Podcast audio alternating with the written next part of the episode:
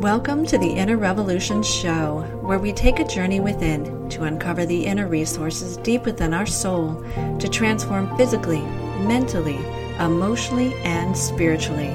It is through this higher sense of knowing we are able to design and live our lives with purpose, compassion, and for the collective consciousness. Are you ready to start your own inner revolution? Come with me.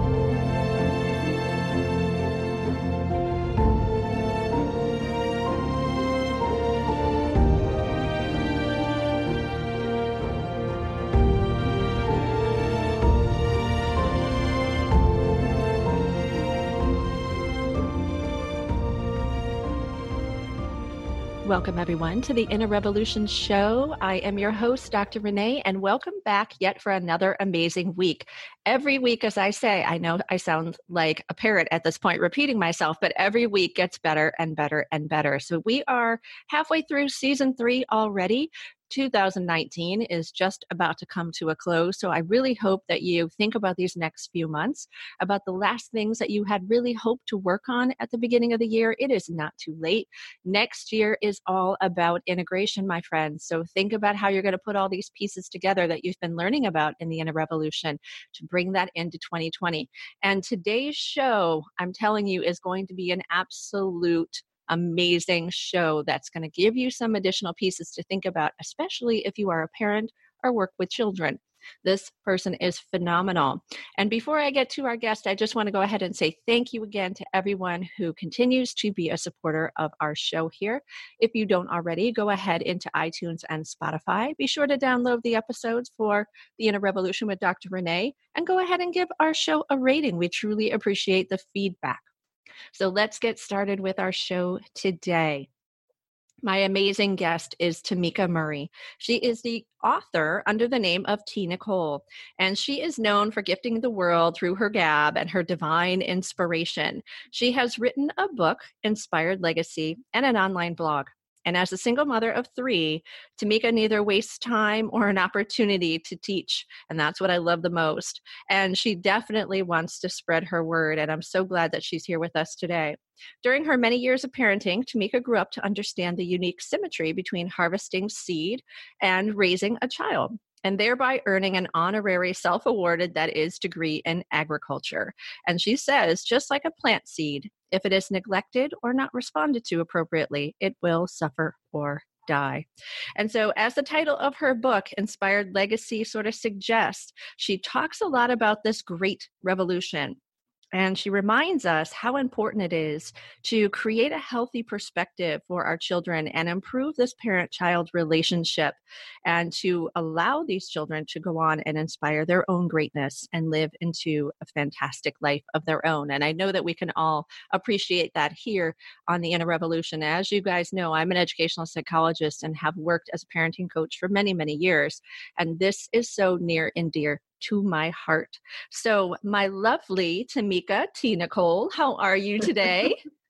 T. Nicole and Tameca are both fine. Thank you I love that. A lot of I I tend to always say we when I'm talking about like my business or my yes. social media platforms or my family. I always yes. say we and mm. people one time said to me, "Is there another person with you?" And I said, "Well, it depends who you who you ask because That's at times right. multiple personalities can be upon you, right?" So absolutely, absolutely. Fortunately, they are all of the same mind and thought. Fantastic. Well, I'm glad we get a two for one today. So, yes. thank you for being here in the Inner Revolution. I want to first tell the listeners that I met you as I do most of my guests, which is on the beautiful platform of Instagram. And there are so many creative, artistic, earth moving individuals and earth angels walking this planet that I meet on this platform, yourself included. And I remember you came across a post of mine where I was talking about the fact that children's shoulders, right? The famous quote, were not created mm. for, mm. you know, the weight of their parents' decisions. That, mm. you know, I have been doing a lot of research over the years about intergenerational wounding and mm. how it impacts children and the, mm. really really the need for parents to do their own soul work versus Absolutely. looking for how to solve their problem child per se right because um, right. the child's never problemed right it's right. always about their their energy and how they're reacting to us and so absolutely when you came in and we got to meet and connect and i saw the work that you were doing i was so inspired and can you tell our listeners a little bit about how you sort of got into this line of work absolutely so um, i think about it all the time that I think I was actually born with a baby doll in hand, meaning I always, always, always sought out, you know, the nurturing uh, part of my mm-hmm. personality and just really embraced family and children and, and love from a very, very early age. Mm-hmm. So, of course, once I had my own family and my own children, you know, life happened. Yes. And when life happens, whether it's death, divorce, relationships, health, you know, the children are still there and they're still very present. Yes. So as a parent, you know, I had to in turn find ways to allow life to happen, but my children not be impacted by it. So they were extremely protected in that way. Um, and so I would say maybe a few years back, um, still not yet stepping into the, my purpose and understanding what all that really meant. I had a dear friend say to me, you know, you've been through a lot of fire. She said, but for some reason you don't smell like smoke. And I Ooh. thought, wow, that's pretty I love powerful. that. Yeah, I know. And, and I just thought about for anyone to be able to have that type of testimony, yeah. it's almost proof that what you've been through was not for you. You've been blessed through all of that. Other people from the outside may look like you've been through a storm, but to you, it's almost this wonderful testament and story that I can tell that my children are great Yet look at all the things that I went through and they were able to be shielded from. I so, love that. I love that. Can you say it one more time? How did she say it? Because this said, is good. yeah, yeah. I mean, she was like, You've been through many fires, but you don't smell like smoke. Mm. That's that amazing. Is, it is. It's phenomenal. It's phenomenal. And it's a visual too that, you know, I, I just literally had to say, you know what? I have. I have you know? It was a really really it was a moment to, to to have some real true introspection that you've really been through some things that could have killed you could have taken you completely out but but but fortunately you came out you know almost better than. So yeah. it's a real testament and um led me to today. So of course hearing that and understanding that it wasn't about me i needed to help others rise out of their ashes. And so mm-hmm it propelled me to put in writing my story. I picked up my pen January 2018, put down the pen April 2018, published and released the book June of 2018. So that's a pretty aggressive timeline, but it was an absolute necessary uh, moment that I couldn't hold back the story anymore. I knew that I needed to get my my story out there. This is so beautiful. And, you know, it's something, as you probably know, that I write a lot about in my book, The Unbecoming, that mm. we are raised to believe a variety of stories, aren't we? And narratives yes. that belong to a whole host of other people. Right. And much of the information that we begin to carry around, believe, internalize, live doesn't even belong to us. Doesn't even belong to yeah. us. And, and so, you know, a lot of people always ask me the question, how do I know it doesn't belong to me? So, how did you figure out it did not belong to you? Because I was one of those people that rose above it. And so, mm-hmm. if you can rise above it and it not technically impact you emotionally, physically, you know, I'm no hero, but I'm certainly a person that allows the situation to be, but the situation not to be me. Yeah. So in order to be able to tell that story and, and still have strength at the end of the story, it's not for you. You've got the strength to now go help someone else that doesn't have that same level of of um, outcome. So I knew it wasn't for me. Yeah, amen. And and so looking into the idea that if we're able to show resilience and be yes. able to move on despite experiencing social, emotional, physical hardship, right. what have you. It's about what we do after exactly. that really shows that. Yeah, beautiful, exactly. beautiful. Exactly. So, so my other question is because I'm very intrigued because I have been, you know, again as a researcher, a professor, you know, a writer for many, many decades now, and you know, one of the things that really um, you know shows me as we know childhood trauma childhood abuse um, even you know vicarious mm-hmm. learning mm. that children go through even if they're not abused even if they're right. not victims of things you know right. just being a product of certain types of environments you know can mm-hmm. pick things up right and and mm-hmm. live them Absolutely. out in their own lives so Absolutely. you know i was once asked the question of how i was able to you know really protect my children amidst a lot of different stressful experiences in mm-hmm. my life how were you able to do that um, to really you know make sure that they weren't affected by things that you were going through right so i'm a firm believer and actually there is a part of um, my writing that talks about truth parenting mm. and uh, it, it basically means that i was very vocal very present in their lives meaning I didn't hide those things that were happening. I actually brought light to them, mm. shared the experience, talked with them through the experience, and I stayed very, very, very engaged with them.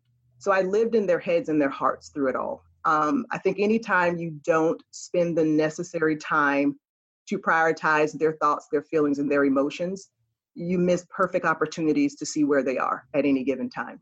So I stayed extremely connected and I didn't hide what was happening. I actually called attention to what was happening, and that made them appreciate that mom cared enough to involve us, teach us through those moments, and in the end, if and when they experience those same things, they have the learnings to get them through it as well. So, therefore, you've got that generational mindset of how to overcome.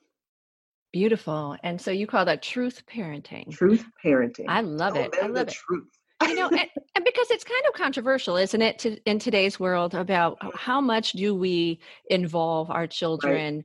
In, in the processes of right. the living process? I know right. when I was going through a separation and divorce, the, the court mm. was very adamant about us not talking to the children. And, and I did struggle with that a bit mm-hmm. because mm-hmm you know, as an educational psychologist, I do know how a child's mind works. And, exactly. you know, I'm in these classes and I know this is the government really trying to do the best at being right. social and emotional. Right. But in the same tongue, I sort of said, you know, I need to have conversations mm-hmm. with my daughter. She's the oldest. She is right. more aware of what's happening. Right. She's more affected, right? Absolutely. And if I hadn't had those conversations about why my feelings were hurt or right. what I was, you know, going through, you know, right. I don't think she would be where she was today. I totally understand. We don't need totally to share agree. anger. We don't need exactly. to fight. Yeah. Right. And so there's a fine line, right? So can you right. talk about like what's maybe some tips and techniques yeah. for our listeners and how do Absolutely. you navigate the difference there?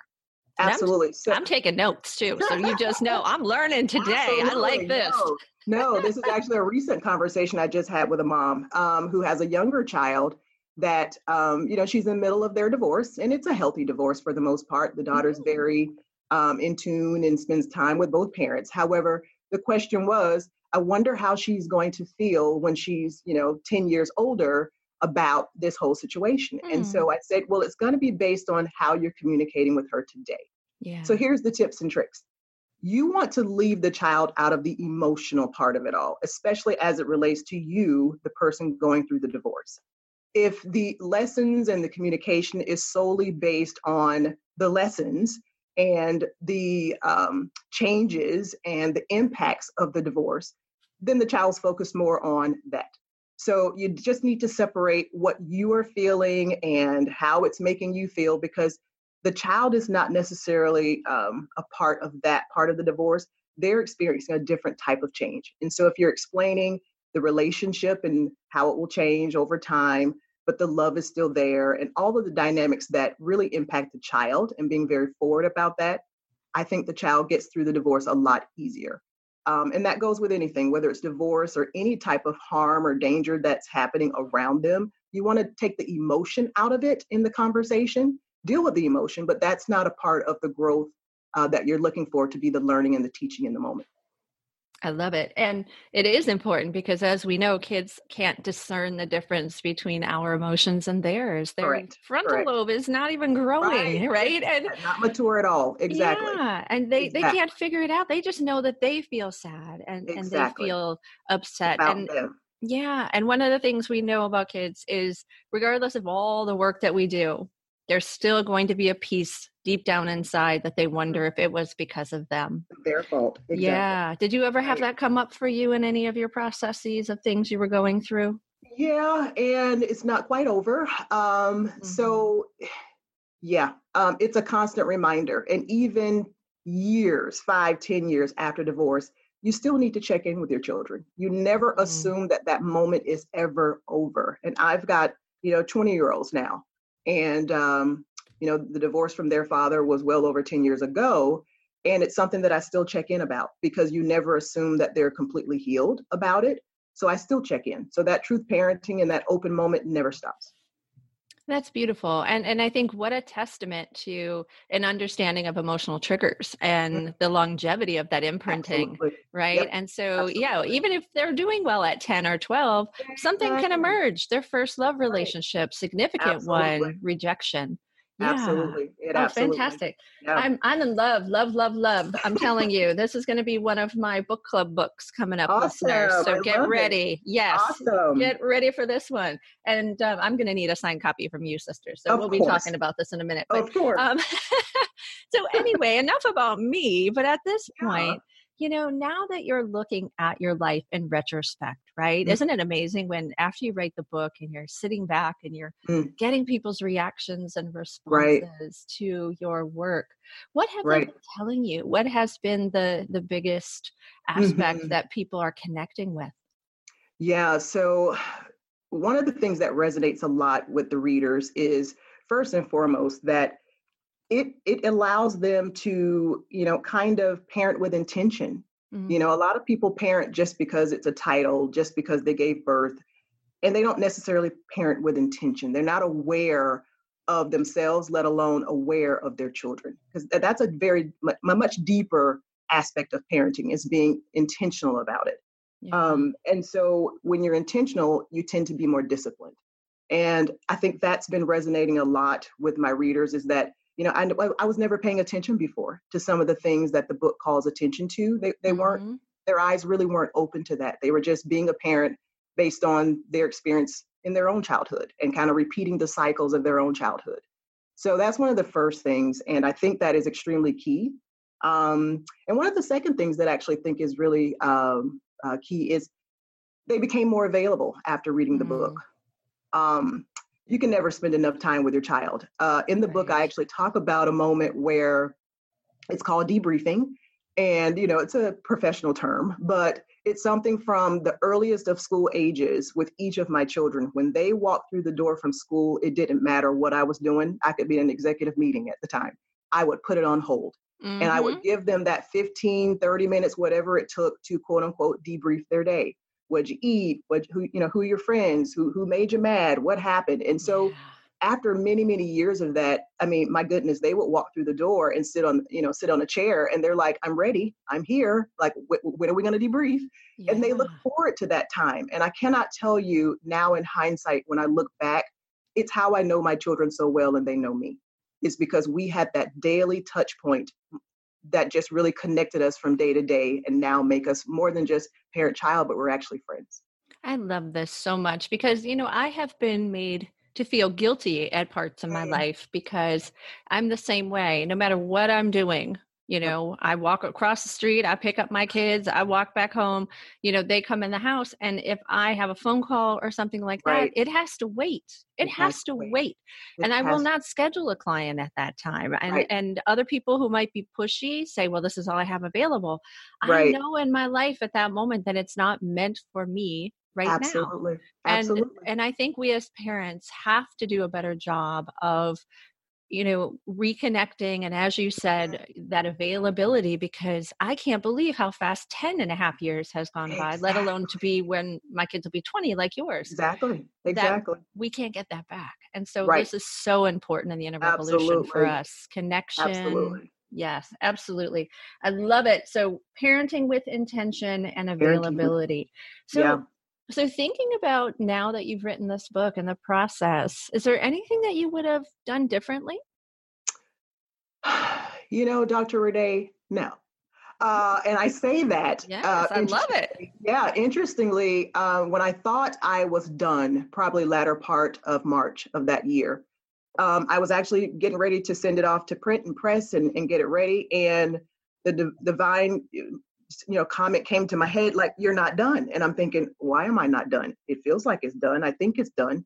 And mm-hmm. there came the last few chapters. So i personally feel like taking that pause to write those last few chapters put a seal on it and it is exactly what i would do if i were to do it again this makes me so happy to hear. You have no idea. Because, you know, when you can be so confident and proud yes. in what you've done and accept yes. the fact that there there may not be perfection.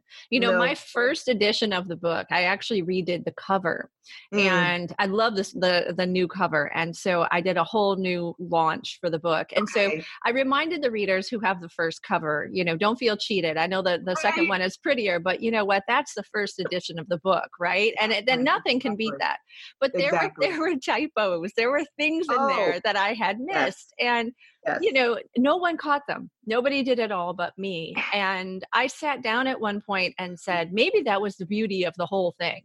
You know? Absolutely. Yep. But and you'll notice. Yeah. Exactly. And I will tell you, I have a copy uh, pretty near me uh, that has proof on the front, and it's actually a real version of the book but it's the copy that I've gone back to and oops, that spelled wrong. Oops, the comma should have been there. But you know what? Right. I re- I remember that um, the confidence I had when I, I sealed it and the fact that I felt like it was divinely edited. And so whatever humanistic error errors there are, I have to accept those because mm. I'm infallible. I'm a perfect imperfection. So I don't expect the book to um, not represent that. That is amazing. And I think that's also part of the story and the narrative yeah. that you're yes. you're trying to tell the world is yes. You know this whole new mm. movement into mm. greatness does not yes. equate to perfection right uh, it's written in the book They're, those are not the same thing and i think a lot of people feel that to be great you have to be perfect and that's absolutely not the case you know greatness is being able to just see love when you're not surrounded by love. Greatness is, you know, being your best self, living out loud. And that doesn't come with perfection. Mm. Just be, you know, so um, it's just amazing that a lot of people don't even, you know, as adults, and the book does spend a lot of time talking about, you know, inner, inner, you know, checking yourself. And parents sometimes feel that because they're not coming from a perfect state that they can't raise great children. And that's true because you're not trying to be a perfect parent. You're trying to be a great parent. Yeah. Just be a great parent. Yeah, yeah. Yeah. And in in your child's eyes, you're always great anyway until you feel that you're not great yourself. Exactly. And then they pick up on that and yes there goes the domino effect absolutely yeah absolutely yeah. so so talk to me a little bit about the connection to agriculture because you know I, am born and raised in ohio so i can appreciate it you know but i mean i was born in cleveland i didn't live on a farm but but right, still right. you know lots Man. of farmland here in ohio so we definitely yeah. have that connection well, well, I'm even worse. I'm a Florida girl, so you, t- you know, there's absolutely nothing happening farming in Florida, uh, except maybe some citrus but yeah, that to me was the biggest eye opening. The more I um, put the book together, is I literally studied the art of farming, and oh.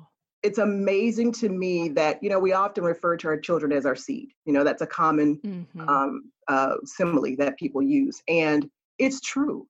Um, you know, there's nothing about a seed crop that eh, the experience that it goes through that doesn't happen with your child. I mean, from the beginnings, and it's all discussed in the book, that even bef- when you're in dating phase and you're out looking for your mate, you know, that's no different than a farmer looking for his soil. He's got to find soil that has depth. He's got to find soil that has availability for water because it needs to, you know, be nourished throughout the process of his seeds growing.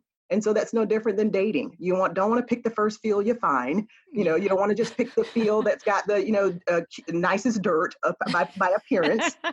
you want to study that dirt. You want to study that soil to make sure it's going to produce a harvest, a great harvest. So where, yeah, where were you 20 years ago? tell me about it. Tell me about it. I mean, and you know, it's it's so amazing that you know, a farmer, you know, when he decides that he wants to produce a crop, he puts in a lot of thinking, a lot yeah. of planning.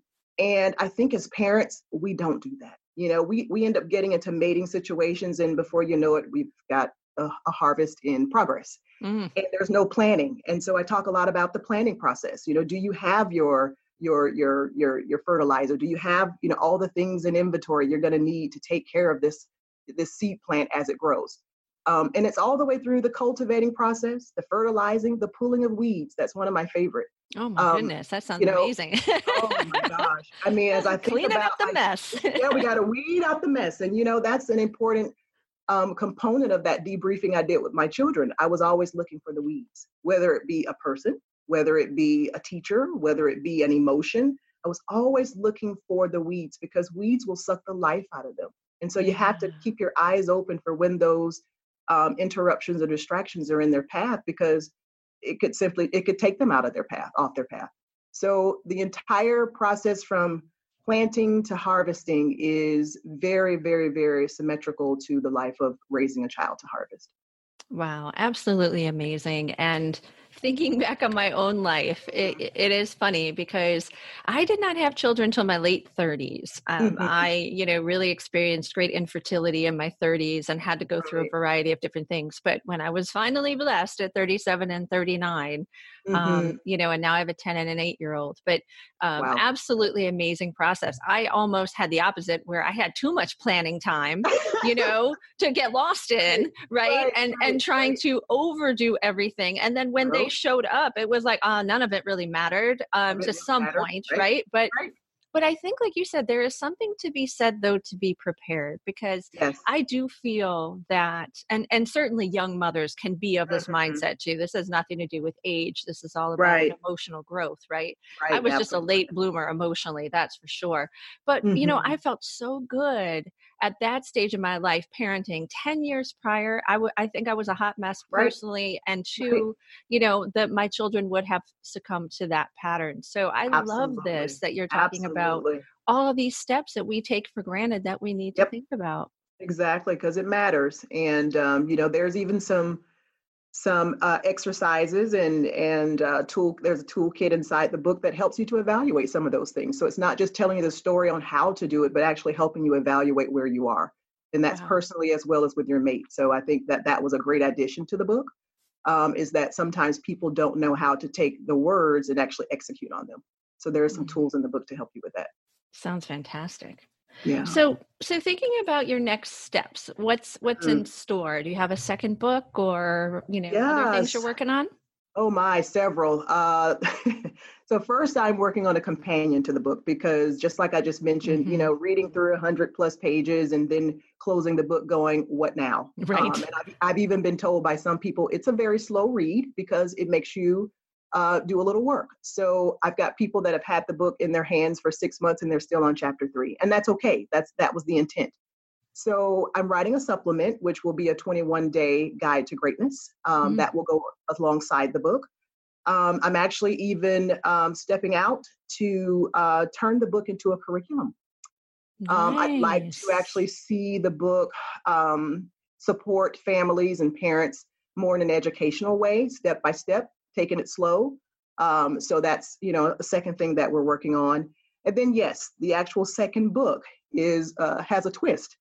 So my daughters, who are both of college age now, um, away from home, and it was very hard because they're only 17 months apart, practically twins. Mm-hmm. So when mm-hmm. they left and started to move on with their lives, it was like, oh my gosh, here I've written a book on how to raise great kids, and now I don't know how to let them be great. Oh. So the second oh. book, yes, we'll talk about how to allow that harvest that you just cultivated to be great. You've got to kind of let mm-hmm. go. And so that's very, very hard. And it's the, se- considering in, in my case, it's the second phase of parenting that I'm learning as I go.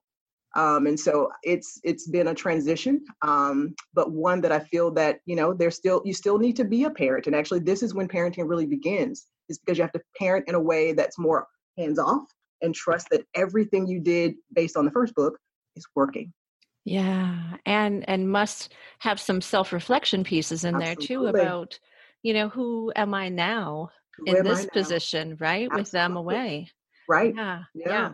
I, yeah, I, I have clients like that left and right who once wow. those children leave and i'm a college professor so i still have their children but um Right. We don't get rid of them, you know, they come to no. me at that moment, which is so right. fun. But, you know, hearing the parents talk about how much they miss their kids and, you know, uh, I'm like, Absolutely. well, what are you doing right now? And they're like, oh, I don't really know. And I said, right. You haven't thought about this? You haven't no. thought about well, like your hobbies or God, you have all this time now. I'm, I have a exactly. tenant. My kids are only 20 months apart. So I understand what you're talking about.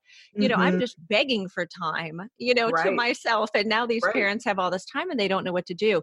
So this is great. This is absolutely important, listeners. You know, again, if you are now with children who are tweens and teens, it's now time to really start thinking about this so that you're not just swept up in the process of rushing them off to college or they're moving out for their job or they're deciding to go live somewhere and experience life or going into the military, whatever they're choosing, that you're not just going to have that that shock when they leave and really be able to kind of grow into this. I love this. I think, mm-hmm. you know, I really think that um, parenting organizations, schools, colleges, universities are going to eat up this curriculum. This is, this is really fantastic. It. Yeah. and, and us coaches too, you know, so right. definitely let me know when that's available because I'm going to be buying that, you know, for myself. for sure. Great. So as we're getting to the end of the interview here, let's talk a little bit about, you know, as you're kind of looking back on your life and thinking about all that you've done in this process of writing and all that's still yet to come. I call it my mm. sort of footprint in the sand question, your legacy.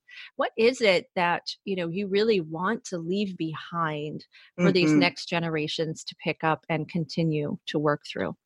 Right. So you know, of course, a lot of people think of legacies as once I'm dead and gone, or you know, I'm not here anymore. And for me, my gift in kind is happening right now. It's right here. Yeah. It's today. And I, you know, I, I publish a quote often on my my Instagram site, and I repost it often. And it basically says that your greatest contribution may be some may not be something you do, but someone you raise. Mm-hmm. And so for me, mm. my children, my children, and I have three, um, are my legacy and they're a living legacy. All the children that I affect, they're my legacy. And so, as long as I know that they're at their greatest potential and they're out there being great, and that great revolution is just continuing and never stopping, everything they touch turns to gold, then I know that that cultivation of greatness that I speak about in my book and that my soul cries out for is is mission accomplished. And so, it's a daily, every single day putting forth my best effort to reproduce one child, one seed at a time, uh, their greatness and seeing their potential and never letting them see any less. Oh, Beautiful, absolutely beautiful. And I think, again, this is a testament to the whole premise of what is philanthropy. It is mm. not to wait till we die for people to take the things that we once had and absolutely. do something with. I mean, we're supposed to leave this planet with nothing. And, you know, yeah. And right. I think about that as well as money and things like that. You know, everyone talks about these wills and, oh, what are you going to leave in your mm-hmm. will? And I'm like, you know, right I, I, think I should be giving that every day now to right, people, not accumulating Absolutely. that. So it's right. this is a beautiful way of correlating that to parenting. Absolutely. And, oh, absolutely love it. And so thinking about anything else right now related to to this aspect of greatness and raising great kids and really you know preparing ourselves as parents for when they grow up and they get older you know any last tips, suggestions, techniques that you want to leave the listeners with as they're listening to you today? Definitely. I, I think that uh, for a lot of the correction for our children, we kind of talked about it earlier, that, you know, when we see things happening in our child, we always think sometimes it's external um, and that it's the child. Um, but another quote that's really popular is when a flower is not blooming, you don't change the flower you change what's mm-hmm. around the flower. And so I, I challenge every parent, every person that has any influence on a child to ensure they're checking themselves first. Um, more than DNA gets passed on to a child, it's everything they see, they feel, they hear. And so, as long as we're doing the work with ourselves to make sure we're at our best self, then very likely that uh, will be contagious and um, you'll see the results in the child. So we owe it to them to be our best self. And I just challenge every listener and every reader to make sure that they're doing the work to be their best self. Absolutely. And breaking the intergenerational wounding, breaking all mm-hmm. that again that we talked about that we have been passed down without our choice, without right. our voice, and right. our children don't have to continue to bear those weights. That's anymore. correct. This is where we get to sort of take that backpack off. And right, you know, I was even thinking about the fact in in my own life with my children. Sometimes I feel like such a hands-off parent, which I really am not. You know, right. I, I almost kind of, you know, if anybody's familiar with Montessori schooling, I think that that's sort of how I am indicative as a parent. I look like right. I'm not doing anything, but in right. fact, I'm doing a ton. And, right. you know, but I'm letting them lead the way. I've always been that way. And even in their own emotionality. And, you know, it's amazing how people's reactions can be very uncomfortable because they're so mm. used to trying to control an right. uncontrollable situation in the first Correct. place and so i love that you mentioned that the other thing that you you sparked in my mind was you know as a public school teacher for many many years um, one of the things that we think is that we have to just go to the school that's closest to us if that's our only choice and right. there's so many different methods and means and we as a family actually did a variety of different schooling we did mm-hmm. montessori mm-hmm. we did homeschooling and now we're into parochial schooling and we'll right. eventually probably transition to public schooling and people right. say oh my god why are you doing all that it goes back to what you're saying if we're going to mm. raise children into greatness and we're just putting them in one type of environment for the most part of their life how are they diversifying how are they exactly. learning to adapt exactly. Right. You know, we don't want too many transitions. Right. You know, we were a military exactly. family, so we certainly understand that sometimes too much change can be too much. But right. you know, right. it is important to give them choices and their voice to Correct. be heard. They're all unique beings, therefore their experience should be unique and even unique can still be great. Mm. So I think that's a perfect thought that you're putting in the extra time and energy to assess each child based on who they are and where their schooling is more appropriate. Yeah, and and at one point both of my children were in different places. You know, mm-hmm. and people were like, "Oh my right. god, that must be hard." Yeah, you know, certainly was a little right. bit, but they were flourishing. They exactly. were loving That's every minute of it. Matters. Yeah. Exactly. And now both of them are in the same environment, but yet my daughter right. has been asking again, can we go look at other things? You can tell she's not completely challenged and content, right, which right, I love. Right, right. So, and you know what? It's so funny because as you're saying that, I, I, physically see myself moving a plant that's not flourishing in the pot of soil it's in. There you go. So it's the same philosophy. Re- yes. Exactly. You have to because if I keep her there, what am I doing? Right? It's like, yes, it'll be more expensive. Yes, it'll be a bit more time consuming to drive right. versus walk. But this is what you're talking about. In order to yes. take it from seed to harvest and really yes. be at the most bountiful crop that it's meant to be, guys, right. we have to do everything. And that means it's going to be uncomfortable for us as parents. Right. It's going to take work and time. Absolutely. Oh my goodness. I have taken so many notes today, which is not typical for me in interviews. I mean, wow. you have you schooled me today. Wow. This is well phenomenal. I love it. I love I when love I'm schooled. It. I am a That's lifelong awesome. learner. So likewise. And let me tell you, if you ever do workshops or things like that, you need to make sure you let me know because I will be the 1st definitely do to buy that. a ticket. I love it.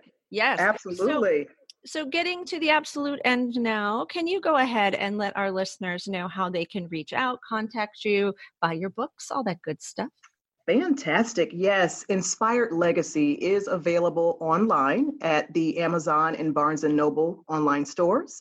And if you happen to be in the Atlanta area, it's available at the Nubian Bookstore in Morrow, Georgia.